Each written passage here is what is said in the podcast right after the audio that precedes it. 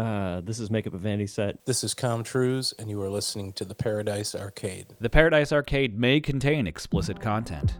Listener discretion is advised.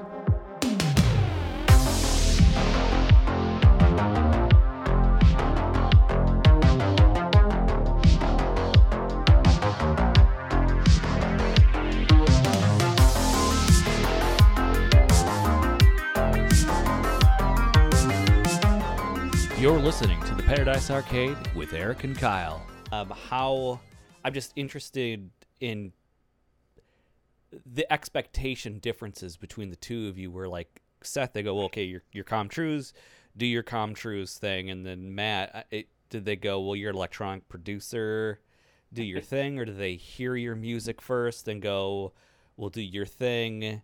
It, it's an interesting difference between the two of you. how- Your entry point into that. So it's interesting. So like in 2020, I uh, got representation out in LA uh, through a company called Evolution Music Partners, and they they were basically like, we want to represent you for film and television. And I went out there and met them, and they were great. But in that initial meeting, they were like, you need to work under your own name because no one producers are going to see the name, the artist name, and they're gonna be like, that's weird.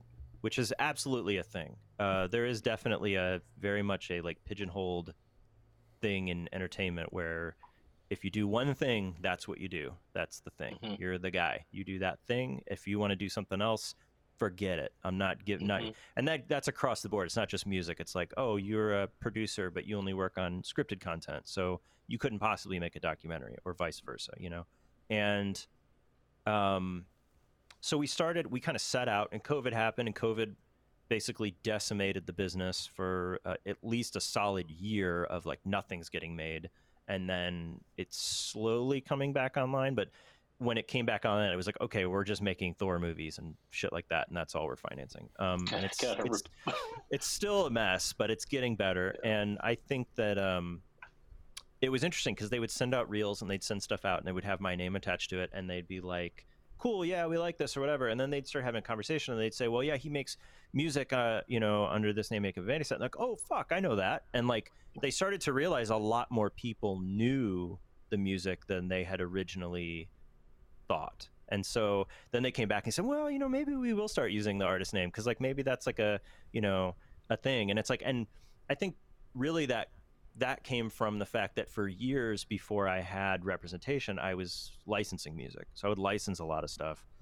And in, in licensing, you just are exposed to an intense network of all walks, all avenues, all businesses, all everything. So, like, you end up with, you know, uh, somebody might license a song for like a fucking like sunglasses commercial or something ridiculous uh, that that you're like, no way in a million years will I ever will that be useful to me? And then like later on down the road, somebody's like, oh yeah, I was like on a thing and I saw this fucking sunglasses commercial and I really liked that song and yada yada yada. And like, you'd be surprised. Like I think if there's one thing I've learned from all that business, it's that all of it is absurd. Like every aspect of it is so patently absurd that you can't go into any avenue of it with, with any expectation. You just have to sort of show up and i always use the analogy like if somebody's hiring me to do something they're they've already given me this seat at the table. I'm allowed to sit there and i just accept that and then i have no other pretense to anything because i'm just like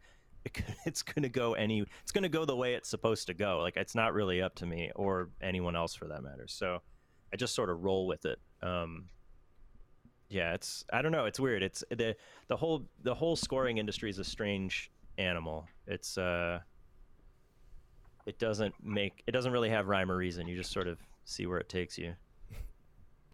Definitely. And Seth, how about you? Did you? I mean, did you feel like there was a a level of like, well, I'm, you've hired me for this. I'm established as this, so this is I get to do.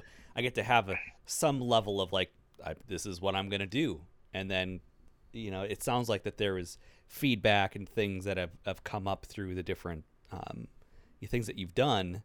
It it must be an interesting thing for you to get into that like being established and then going into collaborative Yes, uh, I would say that I definitely think people come at me expecting, you know, uh, dog if you want. Come on, Lulu. Hold on. Come on. Come on. Out of there. Let's go. Dogs are welcome. Dogs are welcome on the show. She's gonna unplug everything. Watch out, buddy.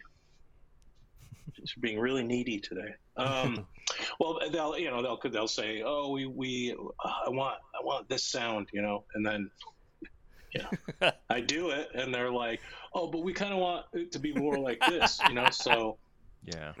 I mean, that's why with the film I used my real name, Seth Haley, you know, because I was like, this is I don't want this. This is a separate thing. I wanted it to be separate because I, I'd like to do get into that space without this preconceived notion that that's like I only do the 80s drum machines. You know what I mean? Like Yeah, yeah. it, it was yeah. So I think. Yeah, I think it, it's just yeah. You really you have to.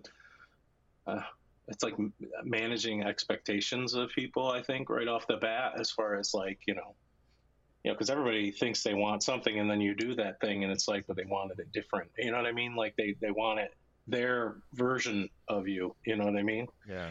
So it's it's really hard to. Uh, it was yeah. It was it's difficult to. Is the music in the film? Would you classify it as being different than what Yes. you do as Com Truise? So Oh, yeah. yeah. So if people hear it, they're going to be like, not immediately like, oh, this is Nope. Com Truise. Okay. It's or, a lot. You know, it's pretty orchestral and and uh, oh my god, uh, come on, out of there. uh, yeah, it was. It's definitely a departure, which I was thrilled about, honestly, because Yeah. and that's why I've always liked to do remixes because I think I can get away with like testing things out. You know what I mean? And I think when I write my own music, I do back to um, what you were saying earlier. How I do, I did kind of box myself in, uh, and I do, I still do feel that, but you know, because uh, you know, you've, I'm sure there's plenty of artists that we've heard that you know they come out with a record or two, and they establish this sound, and then the third record is like a complete departure, and it's jarring for a lot of people, and people, uh, you know, and everybody's got their opinions and whatnot. But yeah, I, I think uh, doing these things is, is my opportunity to, to show not only myself but everyone that uh, like I'm not just a one trick pony, you know. Sure. So I always think about I always think about Tron Legacy. Like I think about how when that movie came out, uh, you know, it, obviously it was a huge selling point of the movie. It was like, oh, Daft Punk has scored it. Yeah. And then it came out, and I think in the initial sort of wave of it, everybody was like, I don't know, it doesn't really sound like Daft Punk, you know. Mhm. Which Mhm. now I listen to it, and I'm like, it absolutely sounds like Daft Punk. I mean, it's a great score. Um, Yeah.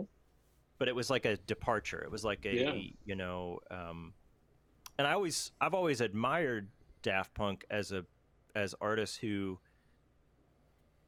were utterly devoted to not compromising. So like Yeah. they, they only put out records when they were ready to put out records, and there was like a long break, and they did it the way they wanted to do it, and they didn't really, you know. And even looking back at the time, it's like, well, that record came out, and people were like, oh, I don't really like that. Or I remember when Discovery came out, and distinctly being like, having been a huge fan of Homework, when Discovery came out, I was like, I don't understand this. I don't get this. This is weird. And now, I mean, I would say it's probably one of my favorite records of all time. Uh, it just took time to sort of like acclimate to what they were doing, and they, you know, and I think that in in scoring, it's hard. Like I was, I worked on a, I scored a TV show, and you know, my music editor on the TV show said to me, uh, you know, we were going through this like really bumpy phase of post production where we had an editor, and it was tricky and it was tough. And she uh, she made the comment to me, you know, as a as a composer, you don't really have agency over your music. Um, I never really forgot that. Like I think that that's there's truth to that because you're part of a process. You're like a a cog in the machine of this film trying to get the thing made, and you are a little beholden to their vision and their style, and it's hard. I mean, it'd be I think it'd be really tricky for you to come into a project as Com Truise and have to like deliver a thing where you're like, I'm proud of this. It's my my you know brand without it being sort of hacked to death by committee decision. You know, which is what happens in film. Oh yeah. There's a lot of a lot of a lot of a lot of people throwing stuff at the wall. Yeah. But, you know. I think I think it's like a unique position too because like in in filmmaking right now, like you know, Stranger Things when that came out in like 2016, it was like I think all of a sudden people were like, "Wait, you can have a synthesizer in a score again." Like and then it was like every single pitch after Stranger Things was make it sound like Stranger Things. And it's like, well, Yep. you know, if you listen to the music of Stranger Things, I mean, you feel the nostalgia of the 80s watching that show, but the music's more like 70s synth. I mean, Yeah. it's pretty abrasive stuff. Yeah. And, and so then it was a lot of explaining to people they don't actually want Stranger Things because the music of that show is actually pretty gnarly. Uh, It's not all like, you know, Tears for Fears and shit. It's like, you know, Yeah. it's a lot of like ARP 2600 and like weird Yeah. noises and stuff. And um, that's not what they want at all. And that's that's the tricky thing because then you start delivering that and they're like, oh, wait, I don't want this. I'm sorry. Yeah. Do it all over again. Yeah. And, Which is a whole headache in and of itself. Mm.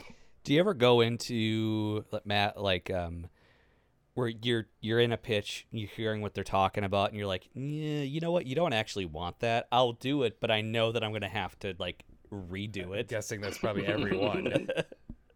It happens a lot. I think that it's uh when I first started scoring stuff, there were a lot of people that would just reach out that were like, I want you to do a replacement. Like there are a lot of ad agencies, super common ad agencies, where they're like, Hey, I love Tycho. Tycho's awesome, but I can't afford dive. Can you just make me dive?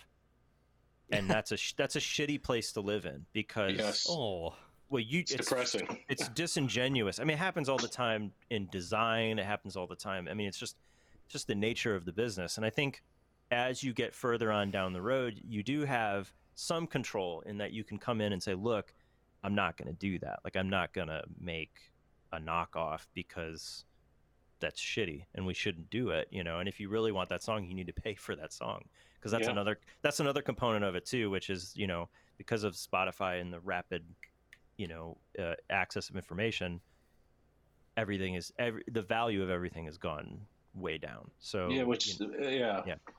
The last thing I worked on, uh, it was it was it was you know we want your sound, so I did quite a few variations of it, and then you know at the hand of the client, right at the, the at the finish line, basically it was like, oh, we're actually gonna we actually want this EDM track, you know, kind of like a a, a banging, you know, uh, and then I was like, all right, well, I guess I'll I'll try my hand at it, and then I basically yeah, it was like a, a, a redo, and then I did it, and they ended up just going with the other, you know, like the the, the the one that was the least expensive. It would be more expensive for me to recreate it than it was for them to like license whatever they they ended up using. Um, And yeah, that's that's I think, you know, that's the nature of that beast it's a very you know, expensive and it, it's and it's sad. I think that you know we're uh, people are not willing to pay for what they really want. You know, they're only they're they're they'll they'll they'd rather pay for the knockoff.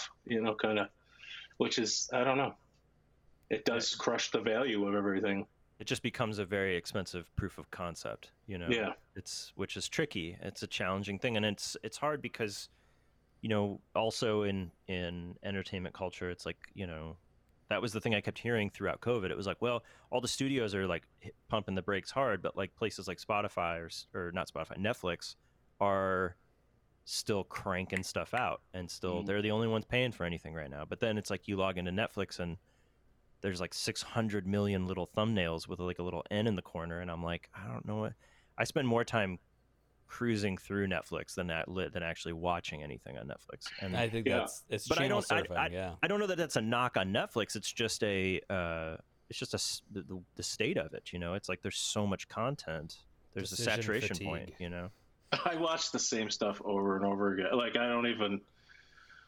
I, I like when they. I really do like when they have uh, their their docu series come out. Those are my favorite Netflix things for the most part. Um, Mhm. But like I'll, I'll just. Uh, it's stupid, but I watch The Office on repeat basically because I'm like overwhelmed. I can't make a choice. Yeah. And I'm I'm a person. I have to be in a very specific mood to like watch a new film, even something that I've been waiting for and super excited about.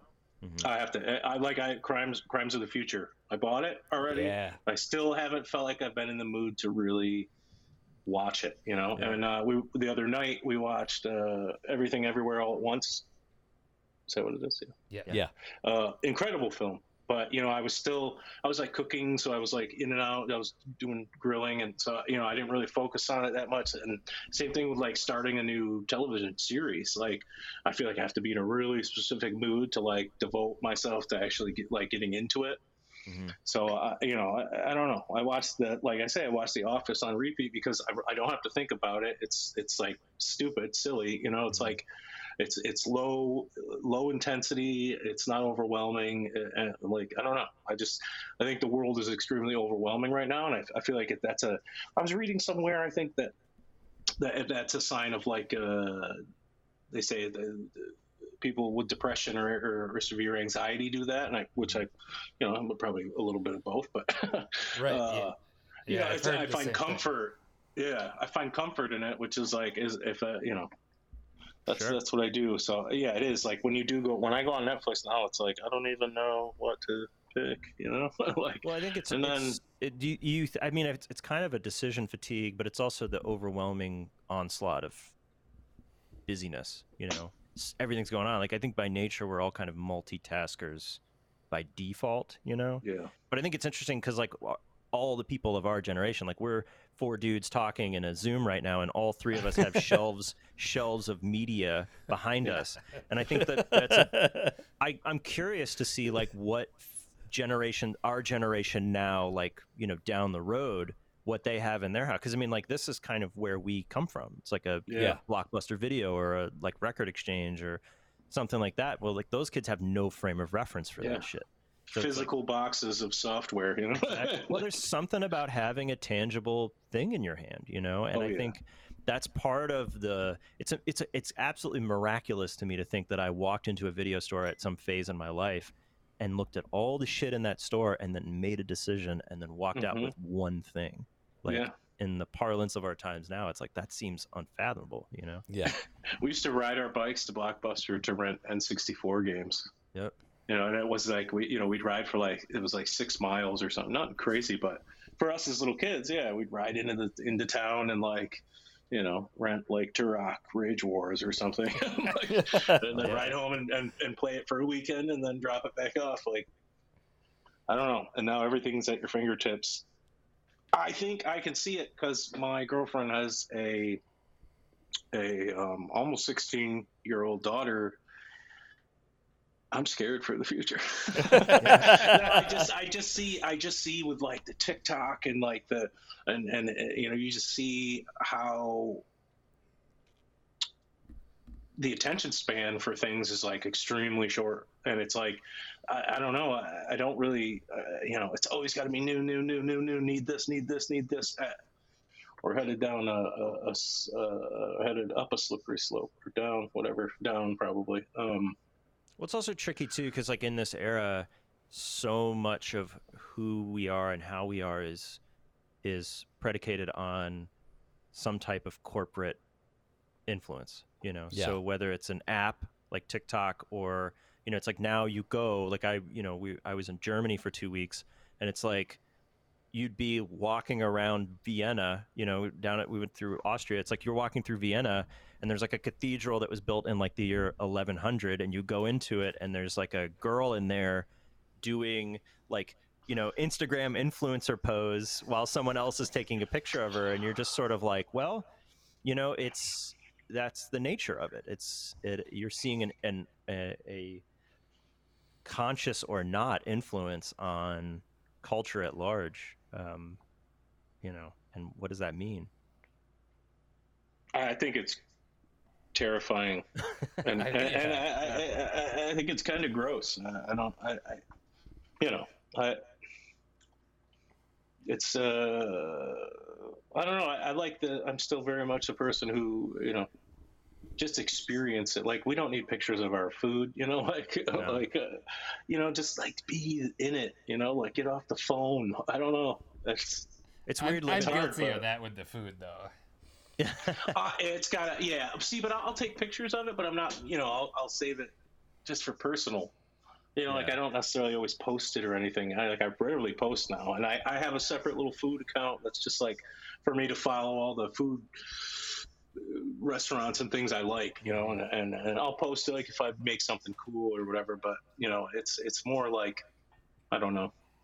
It's Just, it's weird because like I'll in Nashville I'll go to shows and I mean you it's inescapable now. You go and just there's a sea of phones. Everybody's Yeah. so it's like everybody is watching this thing that they paid money for through this sort of you know four inch screen. You know their experience, and I guess it's like okay, well it's like there's at some level it's like there's a level of the like Alan Lomax like folk recording you know keeping track of history, but that's like been run completely amuck by like corporate influence. It's like a, you know, I remember, you know, in college driving to Chicago to go see shows in Chicago because like all the tours I wanted to see would come through Chicago.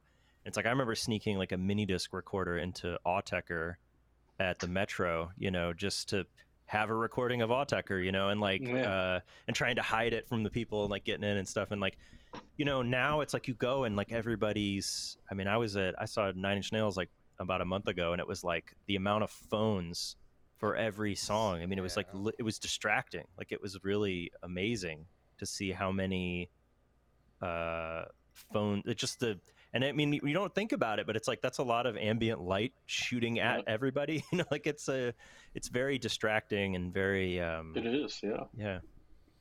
I, Pixar, I- it didn't happen. you know, that's what Yeah. that's what we live in right now.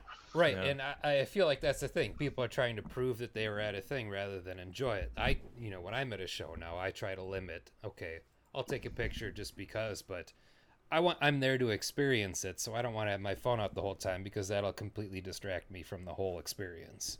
Well, it disconnects you too. Like Yeah, whether you want to admit it or not, I mean, it's why so many people, I think, during COVID have- or just in general, like have a hard time sleeping. It's like you lay down in bed and you're like, well, let me check fucking Twitter and see the fucking, and like then before you know it, your brain's like stimulated again and you can't Yeah. fall asleep. And it's like, yeah, sometimes you need to just put it down and just experience, like go for a walk, you know, go walk your Yeah. dog, go do something, you know. You know? I feel like there's going to be an anti technology movement at some point where instead of focusing on the convenience of the all in one everything, like I feel like almost like the original Star Trek series may come to fruition at some point because I look at it like, oh, you know, the the the things where they talk to each other, communicators. That's really smart because there's it's it's functional to what it is instead of mm-hmm. being distracted and addicted. Because as you're saying, the corporate influence, everything that we experience now has the corporate influence, which means that they want more engagement, they want more time on the thing. So it's gone from being useful to being addictive. And Sure. I think there's at some point people are going to be like, you know, it needs to be useful and not addictive because it, it is taking away from living life. If you look at depression rates, anxiety rates, all those things are only increasing as we become more connected instead of the great promise. I don't know, you guys, uh, every, everyone here is old enough where's to my fucking flying car? the flying car and utopia that was the promise of the future of the 80s where we were we were able to get away from conflict and be in harmony with one another and corporations got involved and this is where like Ridley Scott was so on the money with both Yeah. Alien and Blade Runner the danger of corporate influence on anything that is good they inherently Yeah. destroy and I, I think it's- interesting. it's funny because like I used to think that like Blade Runner was the you know because Blade Runner in its own way is sort of the romanticized view of that of that philosophy, Mhm. whereas I think what's more accurate for the world that we live in now is RoboCop. You know, it's like yeah. yeah. hella commodified, but ultimately just stupid. Like everything's Yeah. just very vapid and like you know. Um, We're, we're I'll headed buy, for- Oh, go ahead. I'd say that I'll buy that for a dollar guy. It's like you know, Yeah, um, you know, I think that's more true to like where we've landed, and that's the kind of the conversation that that Seth and I had that uh, over Instagram. It was like, you know, here we are making music for dystopia, and like, it's supposed to be sort of a fantasy, like not a reality. Like we're not supposed to be living through this Yeah. shit. It's like that's yeah. that is an interesting i would say that's an interesting thing with both of of your music and how you express those kind of ideas is that um it's a it's very much a warning against those kinds of things but people romanticize it. It's a weird thing where like we're trying to warn against like um I remember when Cyberpunk 2077 came out in the original board game, the author of that was like, "No, this was a warning against all of these things. This was not me romanticizing this future. This was a warning that this is where we're heading. This is not Yeah, good. It's not great." We're headed to Children of Men level of dystopia Yeah. That's, as the days go by. Yeah. yeah, yeah, we're getting uh, okay. You know, after today, I feel like things are getting close. yeah. Yeah. What a what a disaster. Yeah, you I know, I, mean, it- used to and- just think about like Matt and I were talking about Predator 2 the other day. Great film. It's what my, I like it better than the original or the first. Oh, Predator, okay, honestly. all right. Speaking Oh, his language. You are a true homeboy right now. So one of the dystopian parts that I fantasize about is I really love how the fashion in that movie was just like a copycat of Turbo and Ozone from Breakin'. like that those are the problems that I want to deal with for uh, a dystopian future, not not what we're going through now. Big I Bill Paxton fan here.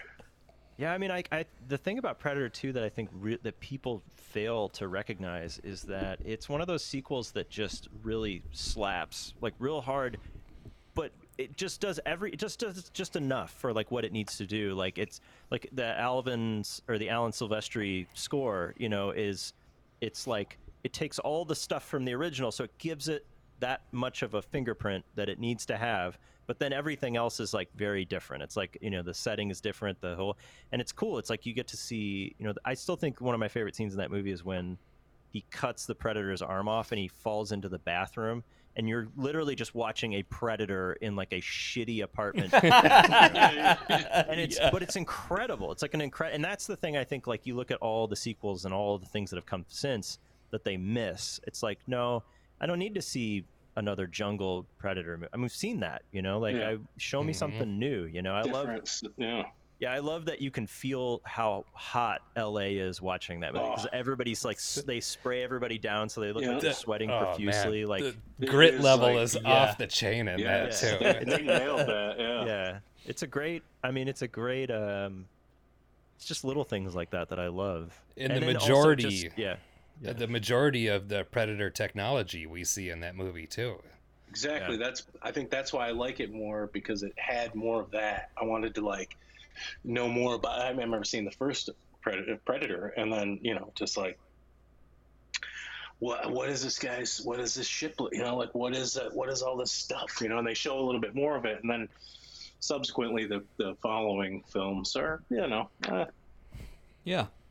I like Predator 2 is great because they do just enough. I think they really do a really great you, you take an original idea and how do you turn it on its ear? How do you say something different with the same thing? And they do an exceptional job in that movie. And I think in hindsight, it really shines as a as something that's like this is a great way to revisit a franchise instead of just re-hitting the same three notes yeah just with new cast exactly it's taking your expectation, tilting it, and again, they show just enough of what the predators. They don't give everything away, just a little bit to make your imagination continue to wonder and wanting more. And they so it's a really great balance. Seth, I uh, I have to let you know. So we had a show before this, and we did a whole episode on Predator Two. And I told Matt knows about this, so like revisiting this conversation with the with all of us here. I, is- I'm so glad I got to shoehorn this in. I think it's funny because, like, you know, say what you will about you know having all these wave genres of music paying homage to the 1980s. We really need a, a sub sub genre of that that pays homage to actors from the 1980s with thick accents cursing in really ridiculous ways. Because I feel like all through Predator 2, you get Maria Conchita Alonso just cursing in the most ridiculous way. Like the dialogue is so like not anything a person would say, but they're like, you're this like, you know, spicy Hispanic cop, and you need to like, you know, constantly say fuck every single sentence because that's important. And the same for like Arnold. It was like we kind of normalized Arnold because Arnold every time Arnold would curse in a movie, it's like very unnatural. You know, Yeah. it's just so. It's like complete Hollywood culture where they're like, "This is what you have to say," and it just Yeah. doesn't doesn't feel right at all. Um, and I the whole time watching Predator 2 the other day, I kept thinking like, there's some really ripe dialogue in this movie, like just in terms of just expressing yourself through cursing. It's so Uh, good. It's so good. It's so good. I've you know I've really found myself drawn to movies of the the early '90s, '90 to like '95. Um, you know, it's- I, I obviously I grew up in the '80s, love '80s movies, but there's a certain I was coming of an age in the early '90s and the mid '90s, and there's a certain movie magic where we haven't. It's not so sterile. It's you remember in the in the '70s where the the movie studios basically were going bankrupt and filmmakers um, had carte blanche to do whatever they want, and you had this film renaissance in the '70s of all these really gritty movies. I feel almost the same way about the '90s, where there was really interesting things being made on every budget imaginable, and even if it was a really bad budget, you could still enjoy the movie. It didn't matter if it was, you know, a fifty thousand dollar movie or whatever it was or show. Um, I used to love Lexx, which is a really bad sci-fi show out of Canada that had almost zero money for, but but the the concepts of the things and the characters were so interesting that I I watched it constantly, and I I missed that fun Yeah. movies. The Mummy, I will always watch The Mummy if it comes on. I know yeah, it's yeah.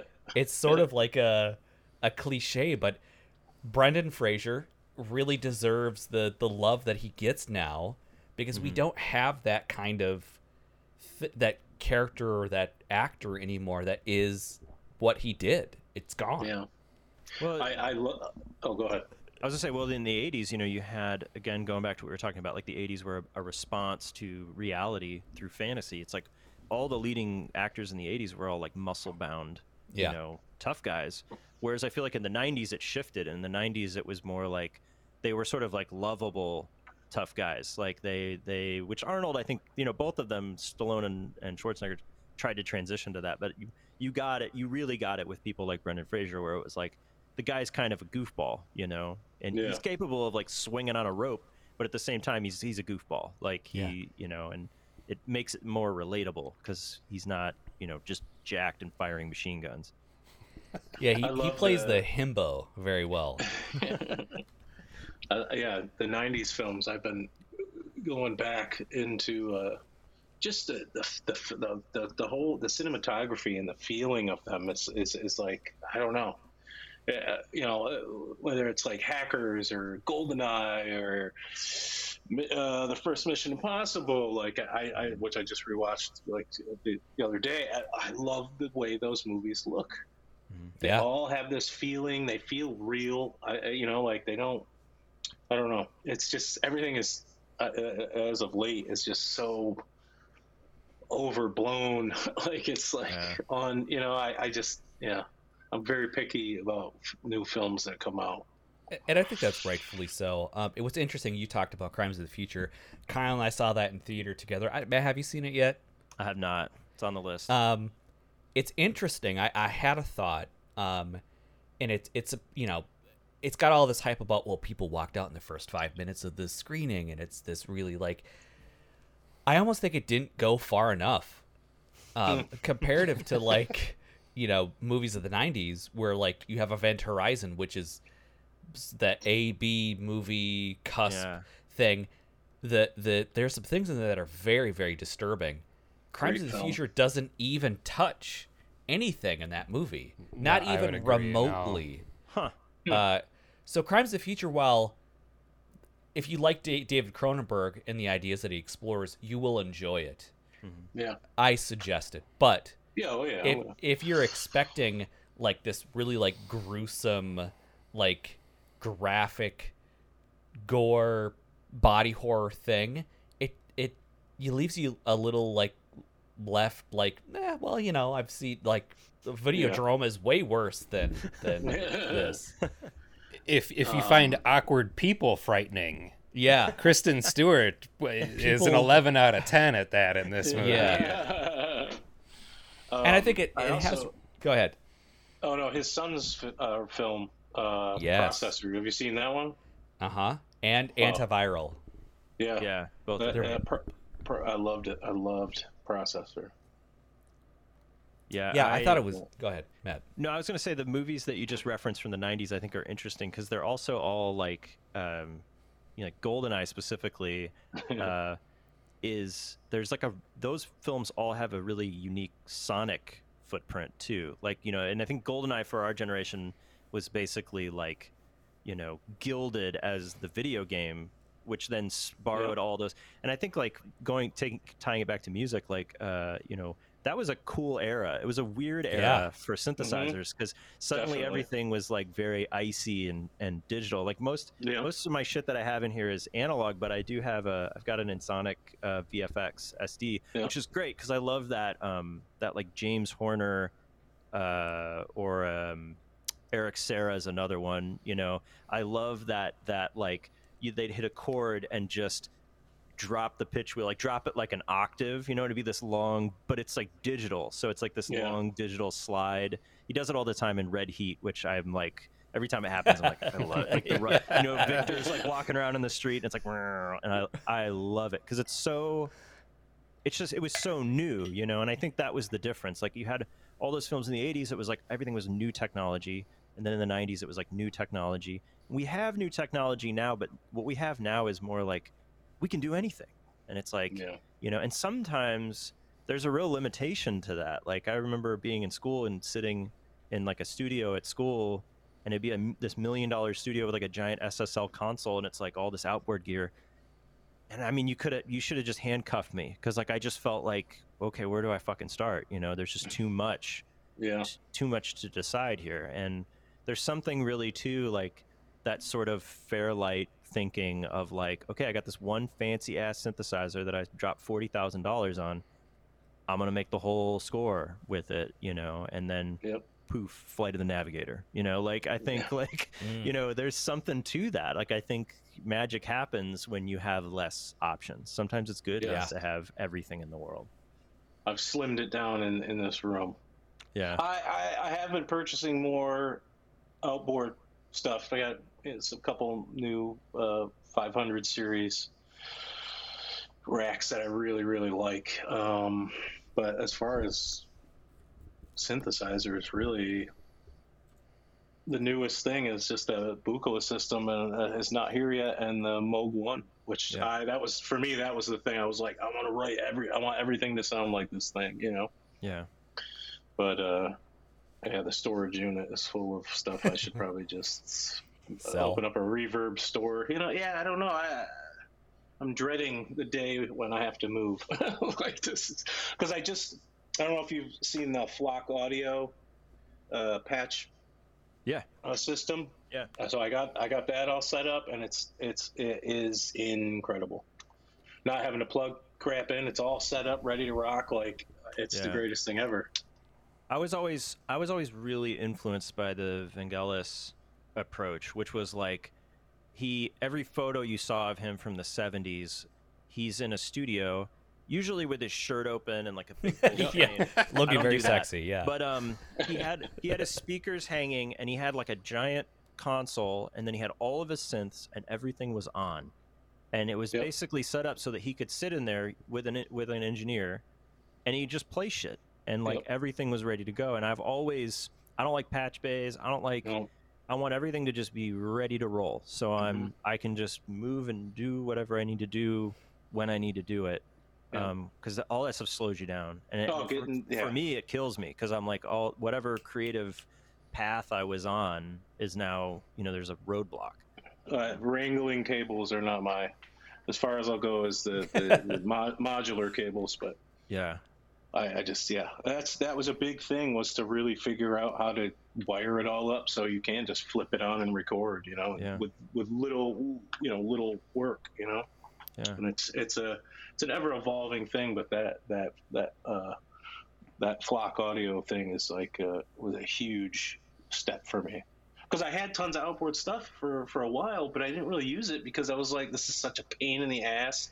The patch bay never really worked right. It was always kind of it was weird. The balance was wonky. Like I, it just never worked. And now it's like, oh no, everything just you just got to turn it on. That's it. Boom. yeah, It's That's interesting, great. Seth, because like, you know, we we had a discussion uh, last time you were on about like the work you went to with making Galactic Melt, the the process of that. Um, it, it do you think that some of the hardship of some of that sparks it's like a limitation right? If it's hard it's a limitation. Um, do you think some of that sparks the creative imagination if you know okay well shit i've got to patch this thing and scroll through a menu and plug this cable in and if this cable isn't hanging just right it's not going to sound right. Does that help create the the the whatever it is that you're making um where now it's like if you just oh i turn it on and it's easy and i can just start playing keys and we're we're good to go Uh, yeah, I, uh, I think the struggle drove it uh, uh, quite a bit, but I also think that you know, w- w- with that, the you you know, you'd eventually or inevitably run into your happy accidents with just things you know not recording right or or what you thought would be right, and then it comes out completely different on the other end. And uh, now it's like I, I- I see like I think of that system that I got set up uh, not it's more of a sort of a facilitator that I can much, uh, you know, in a much faster way get what I want because I know what I want finally after years of Right. doing this. Than like, you know, having to like, you know, unplug stuff and plug stuff in and like uh, it didn't record right and having to do it now. It just like works, so I feel less of a burden. There's far less cables. Like, you know, used to look like chaos in here, and. uh It's a workflow thing. yeah, I don't know if it really is detrimental to my creativity. I think, if anything, it inspires me more.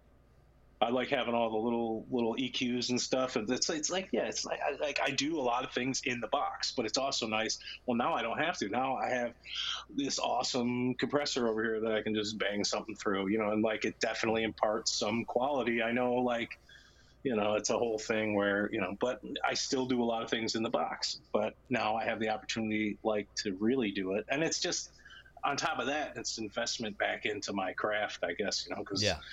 You need tax write-offs you know Like, that's, a, that's, a, that's a huge driving force in the equipment um, but you know i just i don't know I, i'm just finally really happy with the, the the things in this room and, and, and I'm trying to use them. And it's really not that much. I, I have the Moog one, the Crumar Bit one, the Prophet 6, and the Juno 106. I, I just picked up a um, the Waldorf Iridium oh, not too long ago, and I got the Black Corporation uh, Kijimi Eurorack stuff and the Buchla stuff. And that sounds like a lot, but to me, that's I, I don't that's not that's like per- the perfect Yeah. Yeah. and then you know I use whatever plugins I use. You know I, I like the Arturia stuff. Sometimes I start that way because I don't feel like dealing with any of the stuff, and I'll just and get something concrete and then go to that and, and record it. You know, like so I know how to dial it in perfectly. You know, it's all about yeah workflow and, and time management for me, definitely. I think it always boils down to like, you know, am I using it? You know, a lot of Yeah. stuff I just will straight up sell because I'm just Yeah. like, I'm not using it. And if I'm not using Yeah. it, it's just sitting there. And I almost find that to be burdensome for me mentally just to look at it and be like, I'm not Mhm. using it. Um, Oh, but the idea then having to try and sell it too is difficult. I That mean, is also difficult. Yes. it, it is tricky, but a lot of stuff.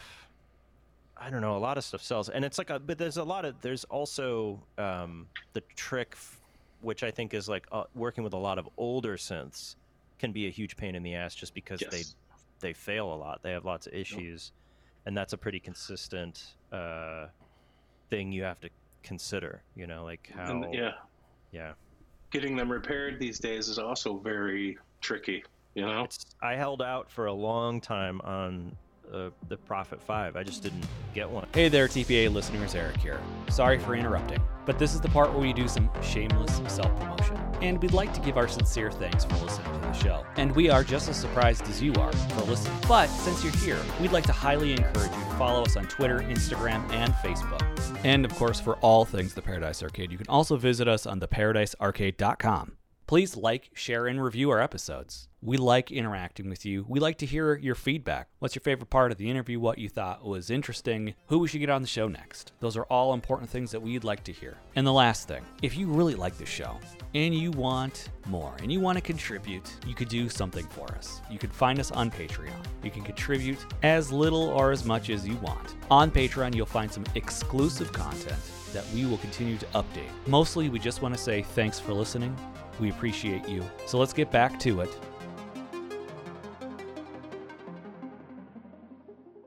You are now listening to Paradise Arcade.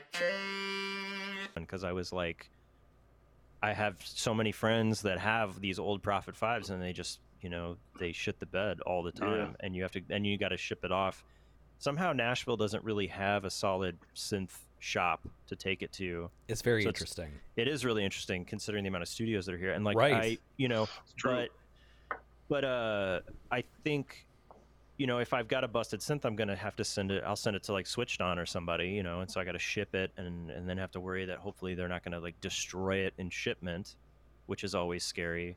Um, but I finally I finally pulled the trigger and got a Prophet 10 just because I'm like. All right, you know, like they've they've got it. It's updated. It's not going to break on me all the time, and it's a faithful recreation. And I'm like, you know, and it's two Prophet fives, and it's two profit funds. And Yeah. so like I just, you know, I think um it's weird. We're living in this kind of golden age of synthesizers because so much great and again largely live uh, largely driven by Dave Smith, you know. yes, Um he Definitely. he had the vision, you know, he saw you know this i what was great about that guy is that he just always i never had the pleasure of meeting him. I always wanted to make my way out there and see him but like you know uh he was always a guy that very clearly like had musicians in mind. Always Yeah. the gear he made it's like nothing ever like a cash grab. It was like he was making stuff for a very specific purpose.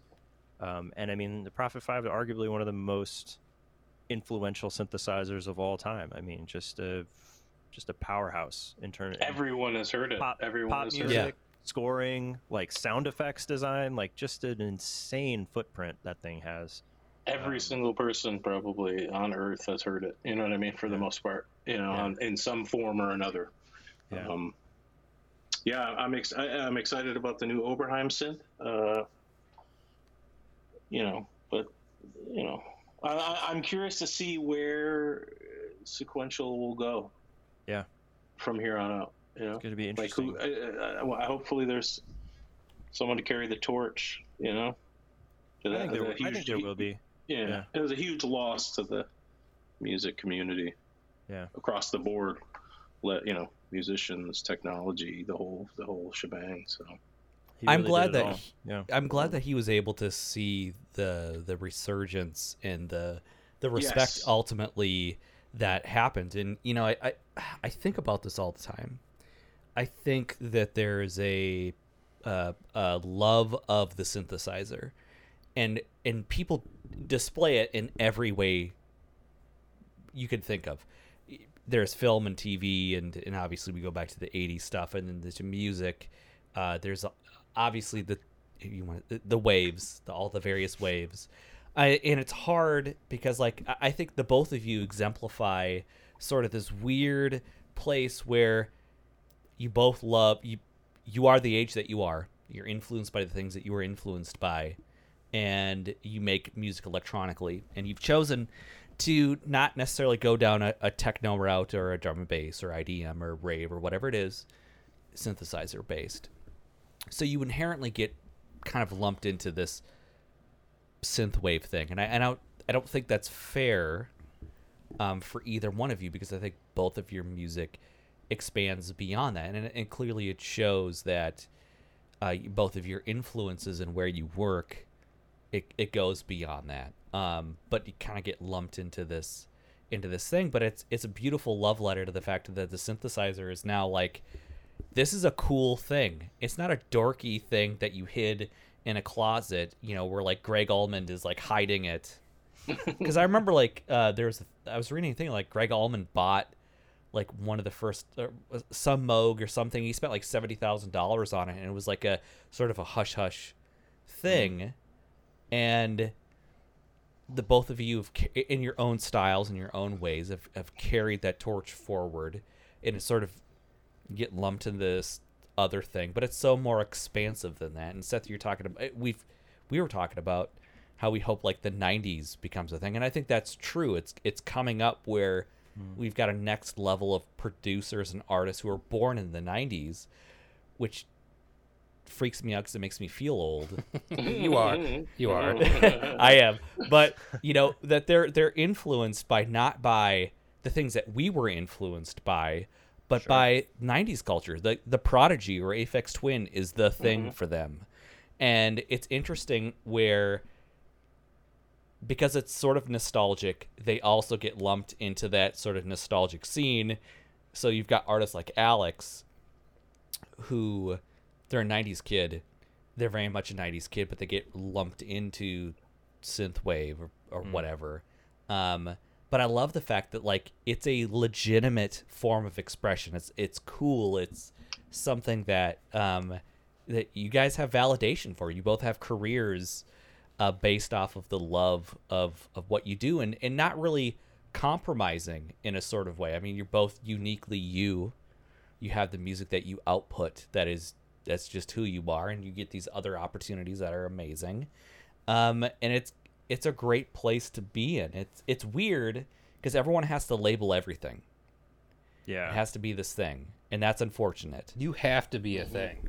You've got to be been- one thing or another. I've been reading David Byrne's book, uh, How Music Works, which is a fantastic book. I mean, it could be like a textbook for like a college course. Um, but it's interesting reading his trajectory for the Talking Heads, and he's a guy who came out of graphic design and art. Uh, you know, and he comes out. He's living in New York. He's putting together a band. You know, they're kind of influenced by what they're influenced, but it's like the you know you're talking about the '70s and then into the 80s and it's like i think in the 80s you know the synthesizer was very much uh, like a new thing. Yeah. um, and, y- and you know you look back at the history it's like when when uh, whoever you were referencing a second ago you know bought that synth and hit it you know he paid $70000 for a modular for a moog modular basically. And most there's all these horror stories of like pop musicians buying those things and then they can't make a sound with them and they're just like i don't fucking know. Um, and you know really it was Bob Moog, and you t- we're talking about um, Dave Smith. Dave Smith, thank you know, was lucky enough to live long enough to see the thing come back, whereas Moog didn't have that opportunity really. Um, Yeah. And you know, but Moog and and uh, Deutsch, they figured out like they were like, let's put a slap a keyboard on this thing and make it small and portable, and they made the Mini Moog, and it changed the whole world. I mean, it changed music, and Yep. You know, they were kind of competing horses, and then you had Buchla out on the West Coast, who's just like, "Fuck it, I'm making noises. You guys Yeah. are on your own." Um, and but I think that like you look at the history of you know music in the '80s with synth with synthesizers, it was pop music. You know, it was like there's it was prevalent in popular music, and that's something Absolutely, that Byrne, yeah. Byrne talks about. Thing in the '90s, it changed where it wasn't about pop music; it was about electronic music and you go in a record store and there'd be 37 electronic subgenres you know? I've got my drum and bass i've got my uk drum and bass i've got my drill and bass i've got my you know it's like 600 different genres but it's like it was so hyper niche and curated Mhm. um, and then the rise of labels like warp or even you could put ghostly in that in that conversation you know?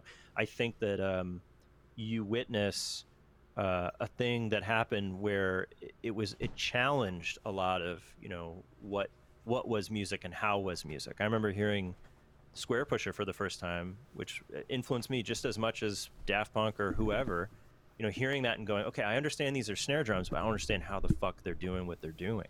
You know, and that really got me to start thinking about sequencing and about computer music and um, you know and now even today like the other day beyonce released a track that's like 90s rave piano you know and it's it's like a rave track and like i'm here for that i think that's great Yeah. i'm like go for it you know I, I there are no rules um, and and it's weird because there's a bunch of kids out there that are listening to the new beyonce song who have no fucking idea of what rave music is you know Mhm. and i think that's kind of cool like i think it's is. an interesting paradox that we're sort of Yeah. living through not just in terms of the dumpster, dumpster fire of humanity but also through like music kind of going full circle and and opening all these weird doors for people I would say the the the only po- the most positive thing musically in our society is there seems like there's no rules. Mm-hmm. It seems like you could be 16 and you can listen to something from the 40s, 50s, 60s, 70s, 80s, 90s. It literally does not matter. And you see a lot of music producers now that aren't confined because I I grew up in the middle of nowhere, Minnesota, and so you you basically were you got to listen to rock music, you got to listen to country music, mm-hmm. and that was it. And that's that's how it was. And you Yeah. couldn't experiment between the the things. that if you MTV did, was spicy. That's Yes. the word. Yeah. That's the word I was looking for. The '90s were about experimentation, and I Yeah. think, Yeah. like Seth, you talked about hackers, right? Hackers Oh, is, is a huge. Well, hackers is a hugely formative, formative soundtrack. Yeah, oh, mean, yeah. You think about the reach that that movie had, and then later Train Spotting. It was like those. Oh, yeah. Oh, yeah. Those. Two, I bet Train Spotting soundtrack got more people into electronic music than it gets credit for. I Yeah. think more people went and saw that movie and heard uh, Born Slippy at the end and were like, "What in the fuck is this?" You know. And I mean, there. Uh, I, I remember reading like, "Oh, this is our our uh, generation's Stairway to Heaven," which I think is just journalistic weirdness. But like, yeah, there is Hyperbole. There is some truth to that. I think that there, you know, that was felt far and wide. Seeing uh, the Chemical Brothers Block Rocking Beats video on MTV blew my fucking mind. Yeah. I knew I knew instantly that's uh, I, that's I, that was my whole thing. You know what I mean? And then, you know, finding drum and bass later down the road, and and and I was just you know, I, I don't know if you remember MTV had uh, Amp. Do you remember? Mhm. Yeah. And uh, they Yeah. did those couple of compilation CDs. Uh, And 120 and those minutes. were those yeah those were great yeah and um i just yeah we we uh we, we come from a yeah it's it's just strange to think about the 90s because i also grew up in a small town so i was not exposed to any sort of music outside you know like nine inch nails was the first band i really ever Yeah. like lo- was obsessed with you know Mhm. and then you know little did i realize how much electronic music I was being influenced by that was their music, that was in their music. I just wasn't aware of, of the same usages of that within a different context. You know, like, you know, it's all it's synthesizers everywhere. You know what I mean? But I really didn't. I didn't focus on that part of the music at that time until much later. And then Yeah. once I, you know, heard other things, I was just like, wow, you know, it's It was there all along. yeah, Yeah. it's crazy. You know, because even you know, growing up, hearing like you know, like Culture Club and and and you know, Billy Joel and and and, and you know, Peter Frampton and all kinds of different stuff, and then you know, there was always synthesizers hidden in that music, but I, you know, Yeah. I never really, I didn't, I probably didn't really give a shit. honestly, Hall and but- Oates for that matter. yeah, I, I just uh, you know, Bobby Brown. My mom used to listen to Bobby Brown like a lot, and and and uh, I just re- yeah I remember all the cassette tapes in the in the drawer in the kitchen, you know, and uh, yeah, it's weird to I re- I- see. yeah, I, remember, I remember as a kid, like my mom was really into. I mean, she saw a bunch of classic rock. You know, she saw Led Zeppelin a bunch of times and Pink Mhm. Floyd, and she didn't. Ha- I don't know. The record I remember her having though was Yessongs, and like putting that vinyl on. You know, it's like three records or whatever, and you know, hearing Rick Wakeman, you know, just ripping on these. You know, giant. He had a giant Moog modular, but he actually fucking Yep. used it yeah, and like you know and it's uh it's i remember as a kid like looking at the the all the artwork you know the the floating landscapes and all the strange and just it's a transformative thing. You're just like oh Yeah, shit yeah. this is amazing. You think that it's, it's a uh, for all of us the foundation of love of like of vinyl records? Because you have the, I remember also growing up and having vinyl records that's what we listened to that's what we had in our house. And so Mhm. you'd, you'd open it up and you'd see these beautiful images and you'd see all these the liner notes and everything Yeah. else. And and it was like here's the total experience. So i remember even before i could read i remember listening to a record and looking at the images of the record on the on the jacket and everything. And that was part of my listening experience to whatever my parents records were at the time and it was so you know just influential and impactful on me. If like if you don't have some other visual thing to go along with it, it it almost seemed like I feel like I'm being robbed. Yeah. Uh, yeah, and it's interesting now. I think that was a huge part, and even just CDs and cassette tapes, just having the physical thing and the art was just like, you know, something else. And and now you can see because we're so very much streaming platform oriented. Um, you know uh, how they're how they're you know now they're in like just say Spotify they're doing the the, the visuals behind the, the track you know what I mean but like Yeah. is that meant to like am i supposed to stare at my phone the whole time while i'm listening it to look at you know what i mean like i Yeah. get i get but i don't really see the point because like when i listen to music the last thing i want to do is like stare at my phone you know like i, Yeah. I, I put it down and listen to the music so like does that all that content that's being generated for all of this music does it really like is it is it even useful you know what i mean is it just taking up space you know Well, i don't know be- becomes kind of like a corporate feedback loop. You know, when I started, Yeah. pu- when I started putting out records, like I, you know, there's a guy I've worked with for years, uh, who's a graphic designer, my buddy Casper, and he, uh, he's an amazing artist, made amazing designer, but he he would kind of really lean into me on the fact that like, you know, always do vinyl because that's the largest format for the artwork that you're going to get. Yes. So you're going to see it in an, all of its glory. And it's like, yeah, if you look at a, a classic record that has an, an amazing, the artwork is amazing, you know, like, uh, like, I don't know, Bitches Brew or something, you know, like where it's this incredible piece of art. And it's like, yeah, well, you know, most people nowadays, it's a thumbnail on their phone, Yeah. you know, and that's the reality that you're up against. It's like, yeah, you know, Seth, you're going to work on your design for your record, and most people are going to experience that as a one Yeah, by one yeah. you know, you know thing and and that sucks it's a distillation of like the art that you've made uh and it there's no way around it because we're I- we, yeah yeah we inhabit that space so either you're into vinyl or you're not if you're not you're missing out because there's a huge you know there's something really big about and also like i remember uh, i was reading an interview that someone did with steve jobs and and the guy showed up and he had his iphone and he put it on the table and he had it like in a big case and, and steve jobs apparently picked it up and just was sort of uh, saying oh it's a shame you've got a uh, you know a case on this and the guy was like well i got to protect it you know it's expensive and he's like yeah but there's something about the way it wears you know um, the way it looks when it kind of gets and nowadays all, the iPhones are all glass and it's like you're just gonna Yeah. shatter the fuck out of it. But like, yeah. he's he's Why not they make it out of glass? he's not Yeah. wrong though. Like, Yeah. uh, Yeah. you know, we were if, just a while ago talking about Blade Runner and Alien and the the patina and the wear of the technology. Um, there's something about that too, like with a vinyl record. It's like you know, I have tons of records, and the records that get beat up over. I have a lot of my mom's old records, and it's like, Yeah.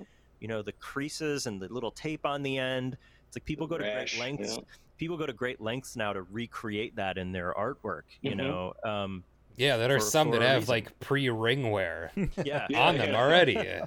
yeah. Oh, I I've mean, done it. I've done yeah. it. It's a, but I mean that's a thing. I mean it's a, it's a definite, it's a feeling, you know. Yeah. And we don't get that. I mean, your Spotify is not going to have any wear and tear. It's going to be clean No. and digital forever. I feel like, um, I feel like the artwork is very, very important to the music, uh, at least personally. And I, I do feel like, I don't know, does this uh, maybe the way that we consume music now? Uh, I mean, you know, the, the general public. Does it weaken the art, you know, or will we not have art with music, you know, someday because it's just, you know, it's not going to be manufactured, it's not going to be printed. I, I don't know. I, I mean, it'd be interesting to see where this goes because hmm. I don't want to know know. there was the yeah the vinyl resurgence and stuff like that, and, and and I think it's still going. I don't know if it has slowed down all that much, but like you know everything across the board has slowed down as far as you know just the you know manufacturing times and, and and COVID and all that. So it's you know It's hard. it's know. it's yeah, and then you know you just talk about like all the other art too that goes on merch and things like that, and you know it's all so important to the music, and and and aside from a financial gain, it's like you know this al- this album art is is representative of everything that's in this album, and then you know this this T-shirt is just as much uh, has just as much importance with you know with that whole narrative or whatever. So I, I don't know. People are still buying things definitely, but you know we're uh, you know. I hear all the time talk, uh, we're gonna have to break the mold of the streaming, but I just don't see it happening. I think it's gonna get a lot more a lot more uh, a lot more digitized than it already is. You know what I mean? I wonder how things are to turn out because, you know, like what was mentioned earlier, we're all old people. Behind us, we've got shelves full of physical media. And, you know, someone could come over to my house, like one of you guys could come over here and take a look at what I've got, and that would sort of tell you a story of who I am. Yeah. Yeah. And uh, say for kids now who are just consuming stuff in the digital realm, like, will they have a story to tell? Yeah. What's their What's their identity, or how do you how do you kind of formulate their identity without like go literally going through their phone? You know what I mean? Yeah. And, you know, say if whatever app they were using doesn't exist anymore, like say TikTok goes away, and they could be like, well, when TikTok was around, I used to be really cool and I did all these things, but, you know, how. I We How do you literally it with quantify MySpace that? right now? I uh, I ditched Spotify because I had both. I had Apple Music and Spotify. Yeah. And same thing. Like I hate the UI on Apple Music.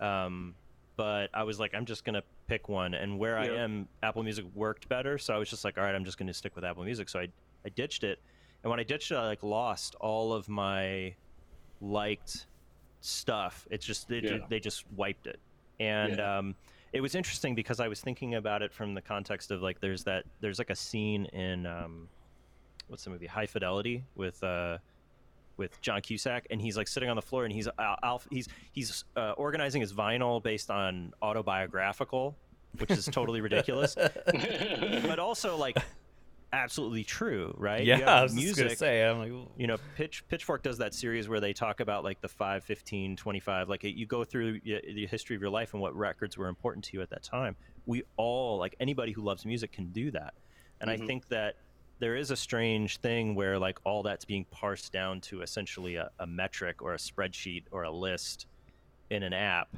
you know and not a collection of of things you know? Um, and it's it's weird. Like i probably got you know somewhere in the neighborhood of like 3000 cds on a wall. They're all on shelves.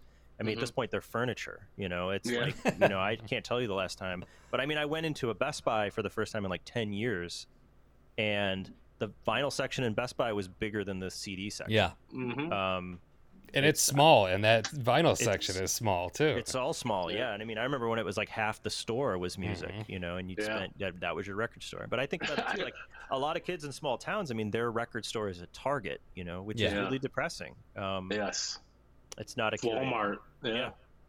That's, I I, I went into uh, Best Buy recently too, and it just felt like the whole store was like washers and dryers yeah, and refrigerators and stuff. It really was like it was a jarring experience. And um, I just back to like you know, I just remember like, growing up.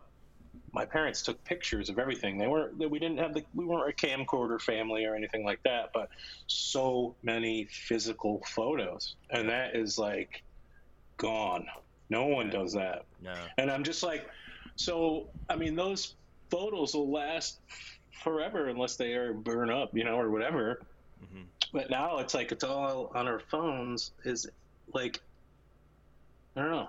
Generations from now, uh, like, will people look at you know, like how are how are you gonna, you know what I mean? Once it's it could just all go in a second, you know. I don't mean to be especially dystopian here, but I really feel I really feel like there is going to be at some point as maybe not our generation, but you know, Gen Z um, gets older that there is going to be a digital life curator. There's going to be a service or a company that is going to go through your all your shit and curate your life for you to to pass down to your family I mean, as like your life. have- I feel like Yeah. we have that, but it's like a shadow curator. I mean, it's They like, haven't- because everybody's always like, "Oh, my phone's listening to me." I was scrolling Instagram and there was an ad for a thing I was talking. It's like, well, no, they don't. They just track your location and everyone else's location and who you're hanging out with and where you're going and the thing that you looked at for 0.01 second longer than the other thing and they are able to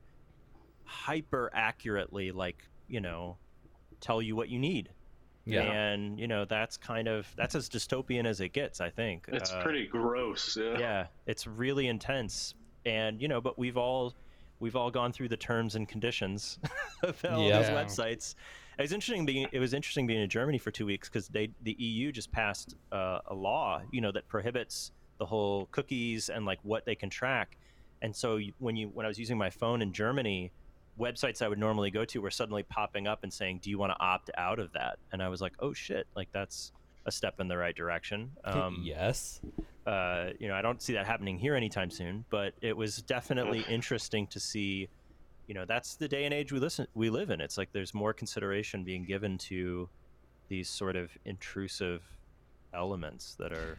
You know what's interesting Yeah. about that is that it really wasn't that difficult for them to implement. No. You you hear about the resistance to some of these things about either privacy rights or consumer rights and about how it's the it's just this Herculean effort to do, Mhm. but it really isn't. No. It's pretty simple. Yeah, they broke it down pretty quickly. yeah. No, I mean, yeah, I think it's interesting, you know, being a dystopian musician living through the actual transition to actual dystopia. Um, but I, yeah, I don't know. I don't know how that influences the art or how that influences, um, you know, where it goes or what forms it takes. Um, I try to be optimistic through it. Um, Yeah. Sometimes I'm just like, I'm just gonna build a synth bunker and live down there with the synthesizers. um, you know, I don't know. I don't know what it's gonna be, but I, I think it's interesting for the both of your music. I th- I think, in a way, y- your music represents a lot of that that fear of dystopia, the fear of loss of connection in the music, and you know, you know, Matt with your themes and, and Seth as well. You know, I think the through line of, of the Com Truise that that character story is the fear of of the loss of connection in, in that direction that we're we're heading. And it's interesting that you know you're you're both sort of along with other artists obviously like kind of like putting the the flare up to the warning of of where we're heading and and trying to do that through music to maybe spark ideas in people's minds.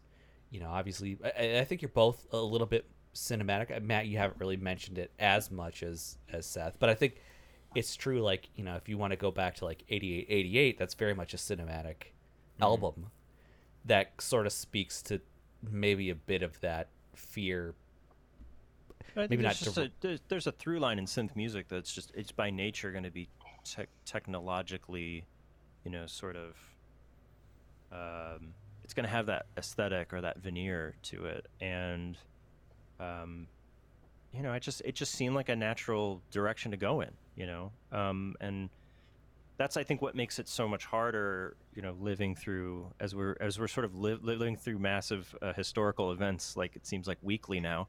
Um, Yeah. It's too much. I think that uh um yeah, I don't know. I don't know. There's there's definitely like a level of um I don't want to call it guilt, but there's a level of sort of um I don't know how to say it. It's not like exploitative, but it feels a little exploitative now as we're going through these things like thinking about does it feel do I get the same joy that I was getting from making this music now that it's like feels very hyper present um you know but i think also there's a lot of the through line of of making that music is it's catharsis it's me processing my emotion because i maybe can't say it out loud so i can do it musically um Yeah.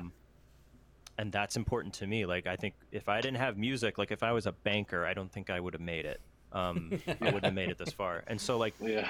there's an expression that you're sort of ex- and a lot of it i mean uh, modular is really uh, the the epitome of this for me but you know in many cases it's music's like a handshake between you and the device. You're sort of setting some parameters and you're having a conversation with it and it's just you're you're both you know navigating the water together. And um,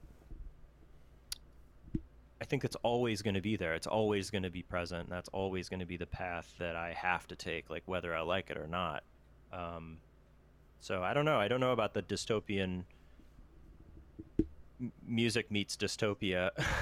I don't know how that. I don't. I don't know the direction uh, that Yeah. it goes. Yeah.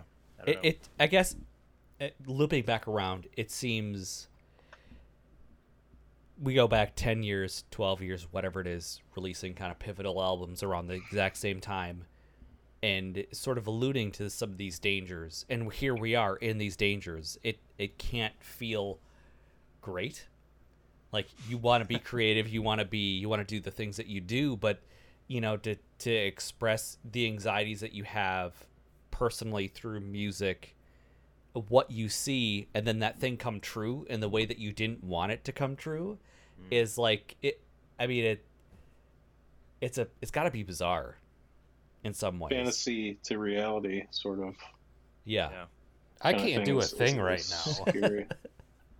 Yeah, I mean, there's a certain element of it that's kind of like a horror film. I mean, it is in a way. Yeah. It's like um, I was having this conversation literally last night with some friends about you know talking about horror films that we liked, and I was like, you know, it's hard because I think in in the in genre filmmaking, you can talk about horror films that are one way. Like I would say, there's there's kind of two camps of horror. It's like horror films that are like social horror films, like socially watchable. You know, like an Evil Dead 2. You get a bunch of people Yeah. together and watch Evil Dead 2, and it's a hoot. You know, everybody's having fun. Um, but then there's other movies where I'm like, that was a that was a horrible film in terms of like how intense it was, but I appreciate how well it was made. Like a movie like yeah. Requiem for a Dream or Irreversible. like I'm never gonna watch that again.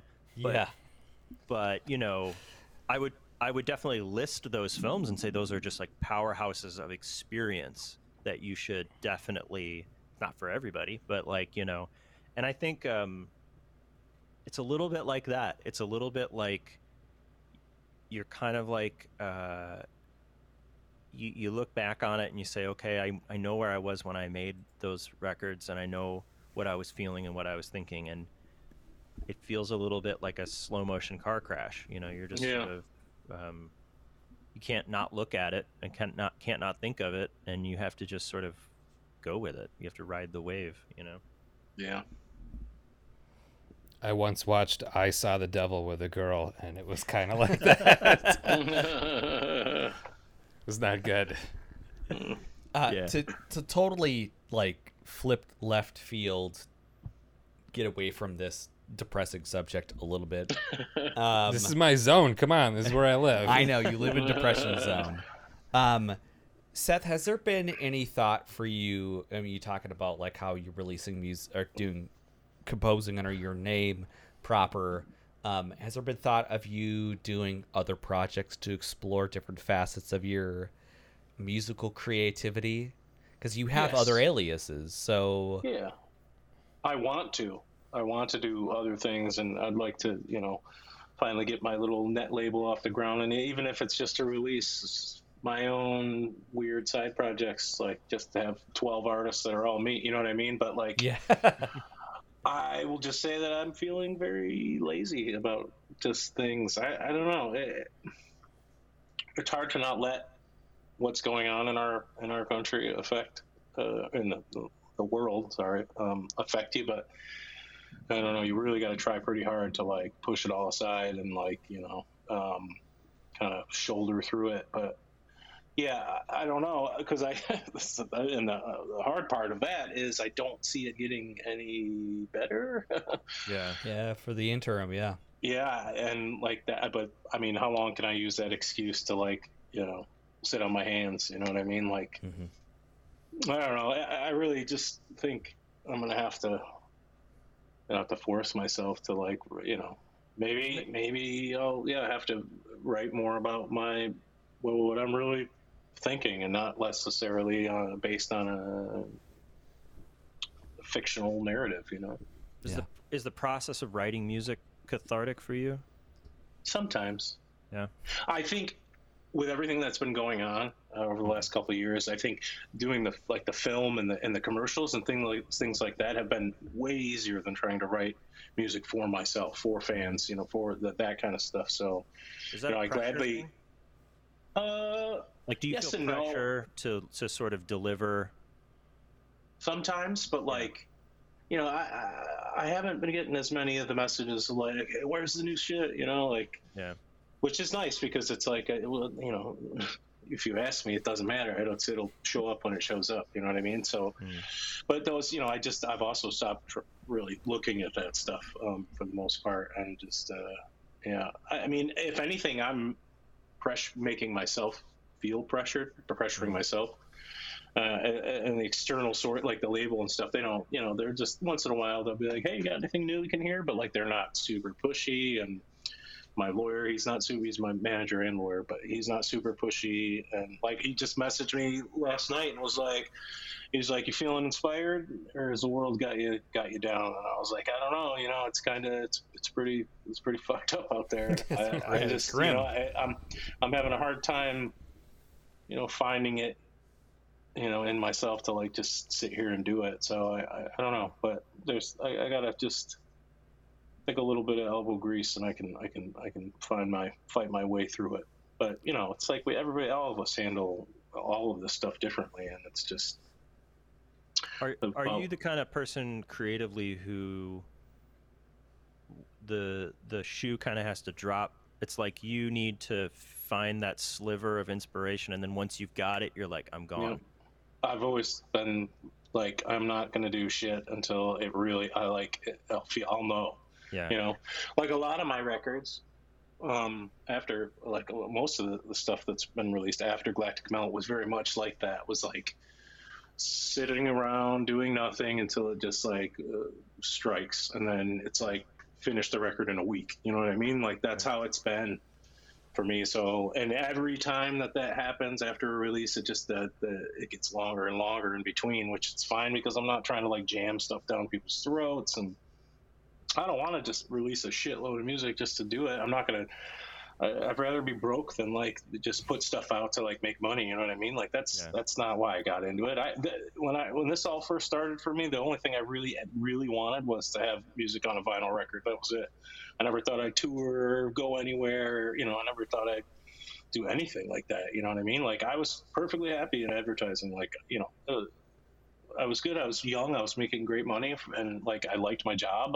You know, and then you know, it's not that I don't like my job now. It's just. Some, after 12 years of like being my own boss, it's, it's sometimes it gets difficult to like really, you know, Yeah. force yourself to do stuff. But when a project comes along, like a film or something like that, where you're, you're, you're you know, that's where I, I'm like that process alone, going through that, like definitely inspired me. I am definitely feeling inspired. It's just, I just get overwhelmed when I sit down and try to like do it. I'm just like, ah, I'm tired. Like, you know, like, I don't know. It's just, I just feel worn out. Are you able know. to are you able to um, kind of divorce your creative process from the business end of it? How much overlap is there? Because I know that's that. I think that's kind of the age old question for artists. Like it's it's really hard, especially when you get to a certain level. You know, it's the old adage: "More money, more problems." Like you get to a certain level, and it's like everybody has expectations and there's a million people now and everybody wants a percentage and you're you know having to chase down you know all the facets of copyright and publishing and all this bullshit and it's that end of it tends to get i'm very much like i i can't handle that stuff because if Nope. i have to get into the weeds on that my brain Yeah. explodes like i'm just Yeah, I- like yeah my manager lawyer he is uh, he's he's um, incredible i don't have to deal with any of that stuff like Good. I don't have to think about it no invoice no paperwork no nothing like if i go play a show i play the show i show up and i Mhm. leave you know what i mean i don't have to Yeah. sign for anything i don't have to it's all done through the agency like i I've, i'm definitely set up where I, I like i can literally just write the music you know Good. and I, I interact with when it's the film score, or when it's things like that. Obviously, you interact with, with people a little bit more. But like when it comes down to like the paperwork and the and and, and the, all the legalities of things, like that's that's not my wheelhouse. I don't even want to focus on it. I'm even trying to get away from being the sole person that does the social media stuff, just because like I feel like it distracts the shit out of me from Yeah. like getting anything done. Like. I'm definitely able to separate it, but I also feel anxiety when separating. Like, oh, am I not doing enough? Uh, you know, so I, I, it's just about finding a balance, and it's very hard to find that balance. even the, even the concept of the balance though i think is something that's sort of been bred into us by Yeah. social media culture i mean so much conversation is happening now about how uh, artists are now your content managers that's what Yeah. you're doing you're just cr- Yeah. creating content for platforms um, Yeah. And that sucks. That's a Yes. fucking drag you spend know? seventy percent of your time if you're you know like the both of you are established you've long history but if you're a, a biz, small business owner or any kind of boutique thing 70% of your time is social media and mm-hmm. 30% of your time is the actual creative part and mm-hmm. that's a real struggle because mm-hmm. that really takes away that's time. Time is a thing that you can't exchange you can't get more of you can't pay for more of it is finite and that kind of brings bringing bringing me back to the dystopia. There was that whole thing with um, who was it, Halsey, where she was like, "They, my label wants me to make a viral post on TikTok because I have a new single." But that was the viral post. It was like Yeah. Yeah. about having how to make fu- a viral. oh my god And it was, Like- but I mean, it, it's so indicative of that whole thing. It's like you know, any which way you can, you know. But it, that's you're totally right. Like any artist is like, okay, I got to make five posts today, you know, because I got it because that's the level of engagement. I got to do three reels. Yeah. It's like fucking kill That- me. No. that is that is the No. worst thing. Oh my! I haven't posted on any social media for the longest time. It's been nice. Does everyone Yeah, think it's I, feel, I feel stressed out when I have to like post more than once in a day. You know, Yeah. Like Here's when the it- thing, you know you if don't have comes to. out or I know, but well, I mean, if it's like you know, I did that Soundfly course and and they mm-hmm. post a lot and I only post a little and I I feel bad for not posting everything, but I'm also like I I I I, I, it's, I don't know. I, I feel like I, feel like yeah. I have to make a, a publicly here. I have to give you a thank you for the Soundfly thing. Someone asked me to thank you for that. It inspired oh, awesome. them. It inspired them to to make music and not necessarily Com Truise music, Yeah, but yeah. just the way that the what you did and how you did it. It spoke to them in a way that was like, okay, I'm I'm not gonna just listen to music. I'm gonna take the I'm gonna take the leap and actually make music. And so I was asked to give you a thank you for that Soundfly thing. Awesome. Um, so it it is effective, and that's the thing is like you're right that the social pressure of like, well, Soundfly is obviously hyping the shit out of this because they've got Com Truise. Yeah, and they- and that's their they- business. That's their business. You They know? want to do do a thing. But you know what?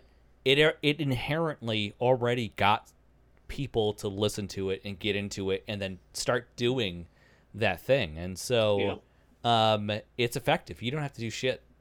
I feel like Com Truise is like at the point where do what you want to do and don't do what you don't want to do. Oh, that's a good throwback. I like that. Yeah, throw that back.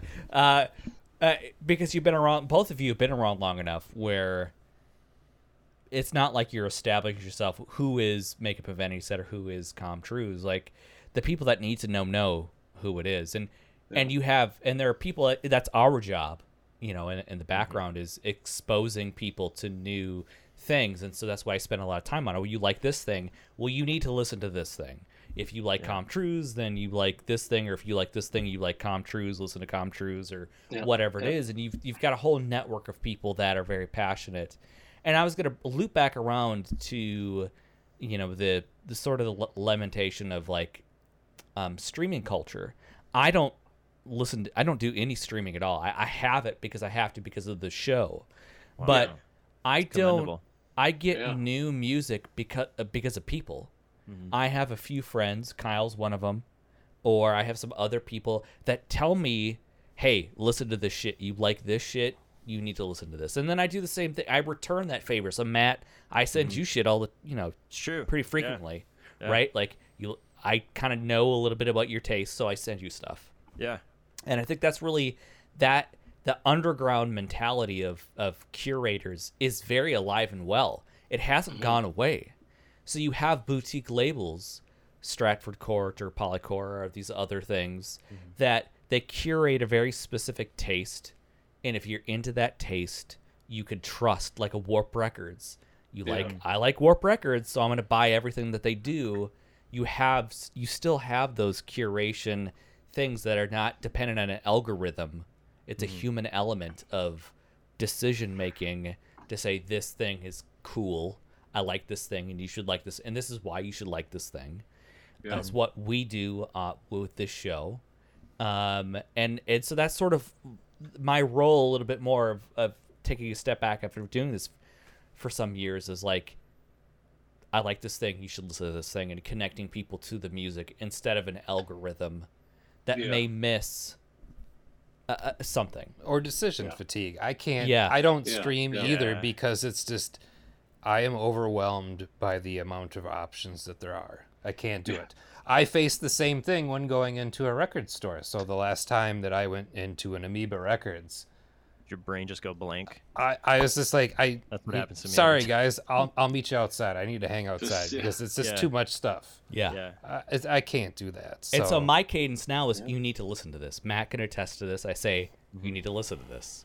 Here it is. Listen to this shit. It's funny because the fir- I think the first time I heard your music, Seth, was somebody sent me a the the mix thing that you were doing, the computer cast.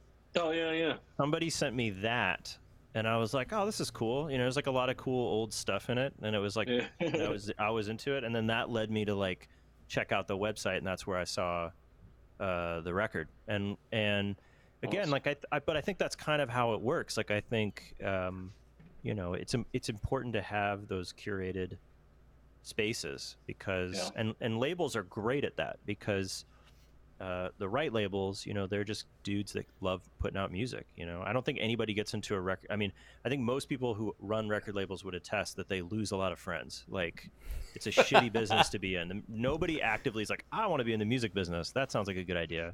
Um, but it's it is it's about doing you know putting music out that you love and you know giving people the, the shot. So Yeah, Yeah, it's it's being definitely. passionate about the thing, and it, and I want to bring this up because I have a question for you, Seth. Are you aware mm-hmm. that there is a new emerging genre of music that kind of takes your sound and mix it mixes it with IDM? No, I So don't there's a- believe I am. So Matt, I've sent you some of this stuff. So it's mm-hmm. called Data Wave. Are you aware of Data, Wave? No, I'm still So- out of the loop.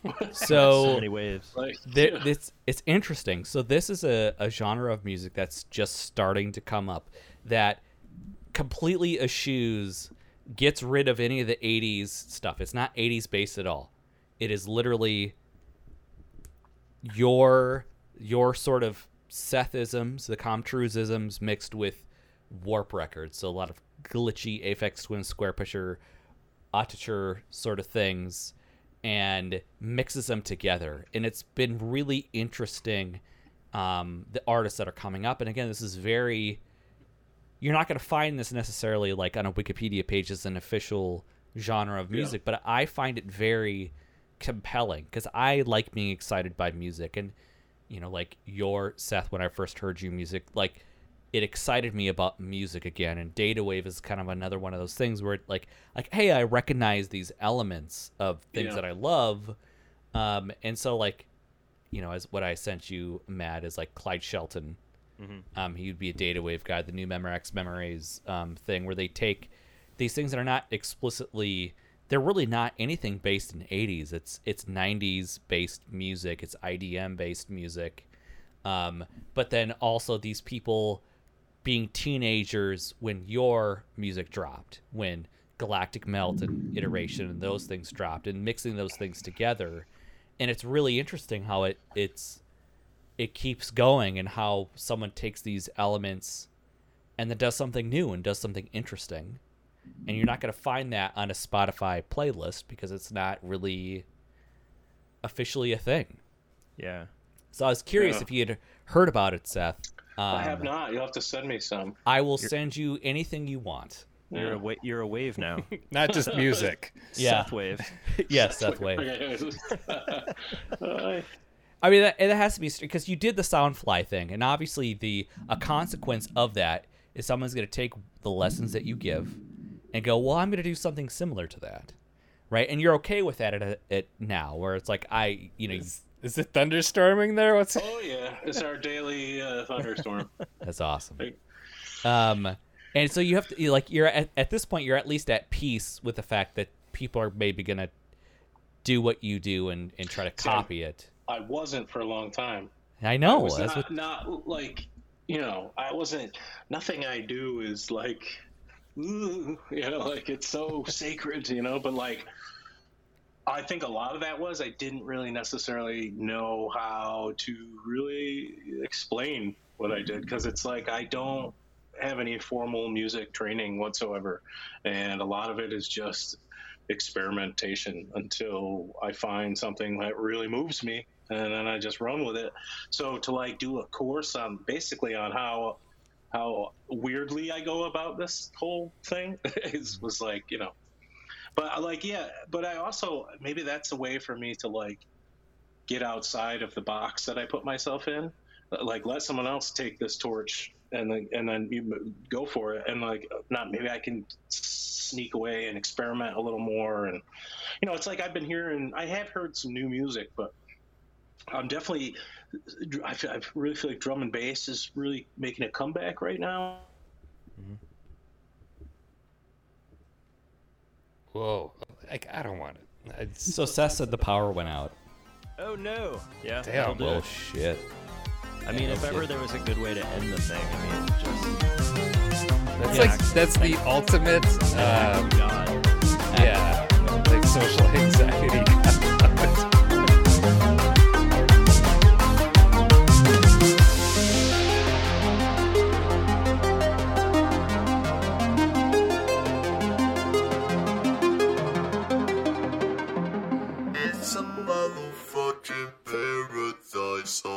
Hey.